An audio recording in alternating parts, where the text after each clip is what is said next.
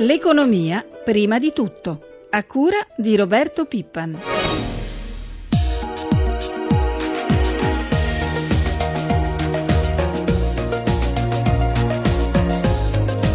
Buongiorno da Vittorio Cota e benvenuti all'Economia prima di tutto del 30 aprile. Vi ricordo il numero per i vostri messaggi anche per suggerimenti sui temi che trattiamo in trasmissione, il 335 699 29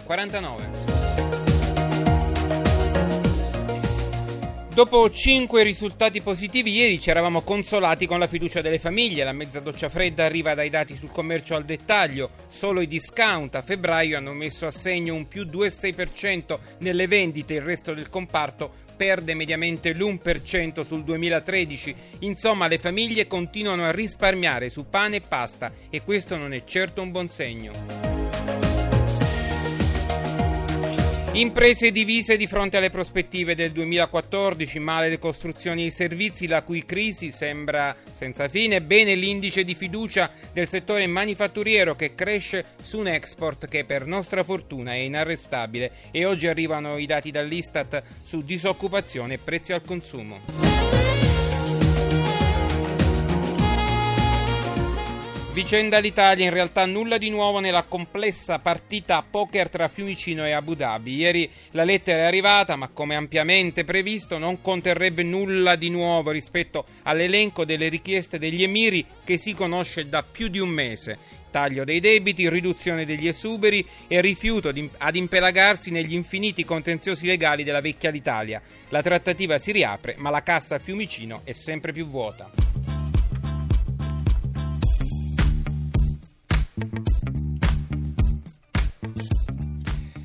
7.42 in apertura dunque parliamo dei nuovi incentivi alle auto ecologiche. Dal 6 maggio sconti sino a 5.000 euro per i veicoli ad alimentazione alternativa elettrici, ibridi a metano e GPL ma anche per ciclomotori, motocicli e anche i quadricicli, ma con alcune novità rispetto all'anno passato. Il provvedimento del Ministero dello Sviluppo Economico è atteso a giorni dopo il varo della Corte dei Conti e contiene una nuova ripartizione dei fondi per il 2014 che quest'anno ammonteranno a 63 milioni circa, 32 nel 2014 e 31 milioni avanzati dal 2013.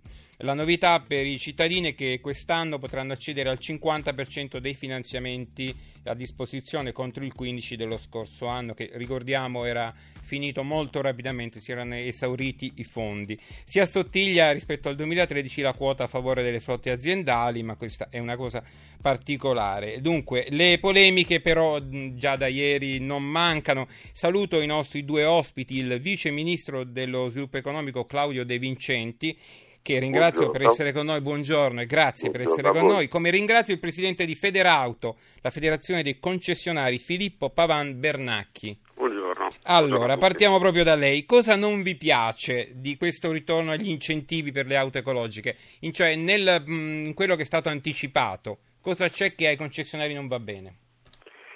Allora, premesso che questa non è una misura di sostegno al mercato perché appunto i numeri che, che, che va, su cui va a impattare sono molto piccoli, ma a, noi, a nostro avviso non serve neanche come sperimentazione, per cui per noi sono soldi pubblici eh, buttati. Eh, per le aziende è impossibile accedere a questi fondi perché bisogna avere una vettura nel proprio stock con più di 10 anni che sia un bene strumentale e quindi anche l'anno scorso con questa regola i, i fondi per le aziende sono rimasti inutilizzati.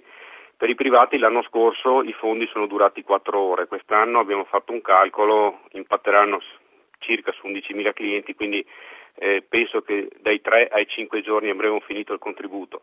Sono norme che se è un provvedimento che destabilizza anche un attimo e dà delle false aspettative ai consumatori e non cambierà niente e, e, anche per esempio facciamo un discorso per le auto elettriche che sono quelle che beneficiano fino a 5.000 euro, l'anno scorso sono stati venduti 600 veicoli elettrici, noi riteniamo che questi 600 veicoli elettrici sarebbero stati venduti anche senza nessun contributo, quindi ehm, per noi è un provvedimento che fa sprecare soldi pubblici, abbiamo proposto di dare questi soldi a altri, eh, agli esodati, alla ricerca sul cancro e qualsiasi altra cosa, perché ci sembra che in questo momento storico sia un delitto buttare via questi soldi. Allora, professor De Vincenti, ha sentito queste critiche che vengono dai concessionari?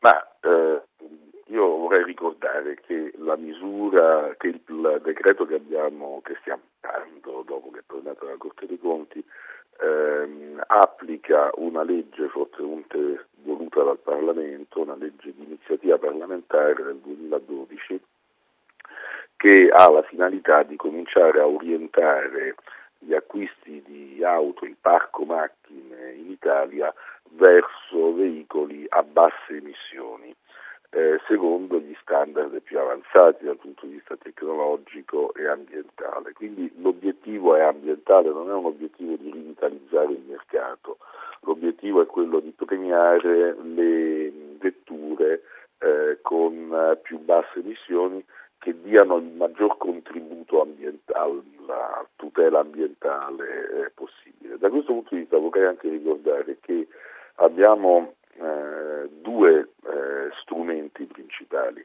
Il primo lo abbiamo varato con il decreto legge liberalizzazioni dell'inizio del 2012 eh, e consiste nel completamento della metallizzazione della rete dei distributori in modo che le auto a metano abbiano una rete di distribuzione più ampia e la stessa cosa eh, il piano nazionale per eh, le ricariche elettriche.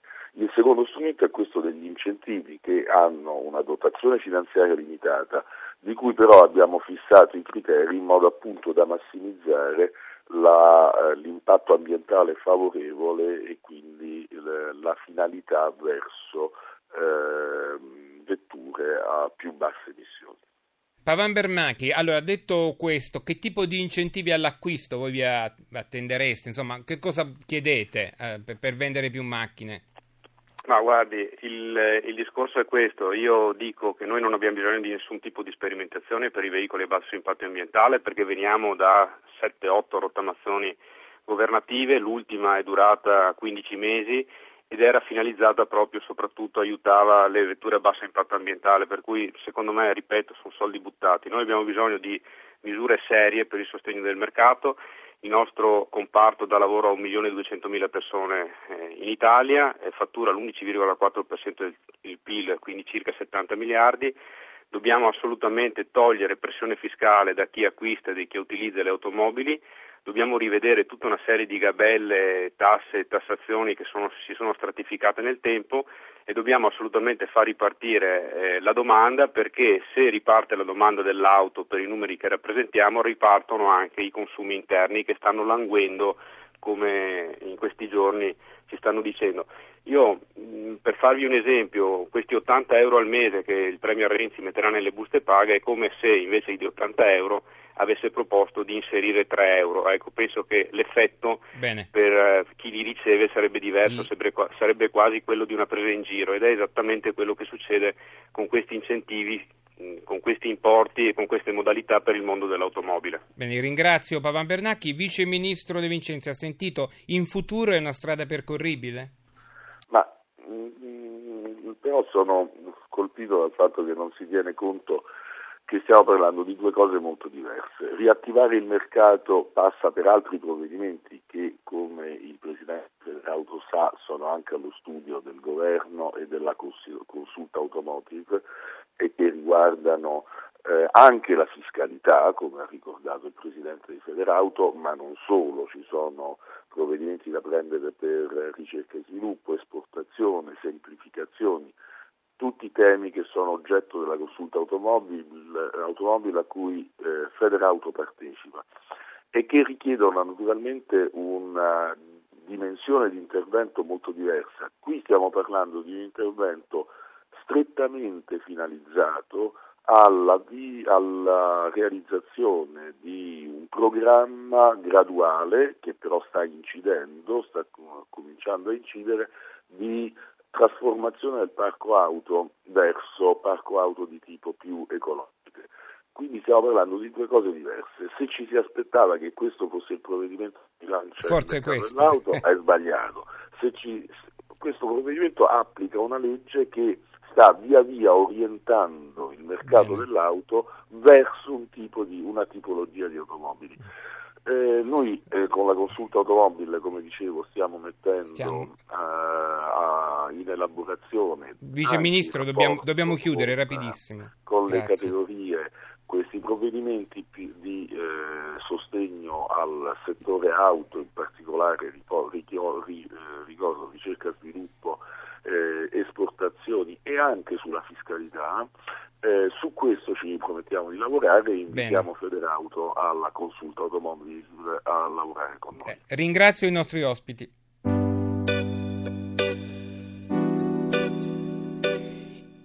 ...7.51 importante passo avanti del Parlamento europeo in tema di difesa del Made in Italy e soprattutto di sicurezza dei prodotti per i consumatori. Approvata la proposta di regolamento che impone l'etichettatura di origine ai prodotti di consumo realizzati sia in Europa che in extra Unione Europea. Saluto il nostro ospite Daniele Vaccarino, presidente della CNA.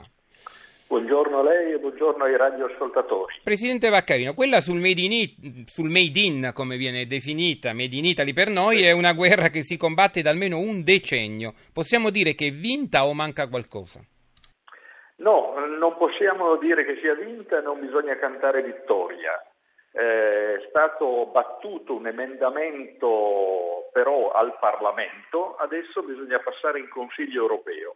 E il Consiglio europeo ha un sistema di votazione diverso e quindi potremmo avere delle sorprese. Quindi è vinta una battaglia ma non la guerra, diciamola così. Ecco, qual è il prossimo obiettivo? Ma il prossimo obiettivo è quello di vincere coloro che sono contro, contro l'etichettatura del made in, contro la tracciabilità, che sono soprattutto i paesi anglo-scandinavi a cui si aggiunge la Germania e questa cosa qui eh, ci crea dei problemi nella costruzione di una maggioranza eh, che possa vincere. Aspettiamo la prossima legislatura e bisognerà creare tutte le alleanze e soprattutto sfruttare il semestre europeo italiano. Ecco, questo è molto importante, ma c'è anche l'Expo per quanto riguarda i prodotti agroalimentari. Certamente è. Ci può dare una mano, sì, ci può dare una mano.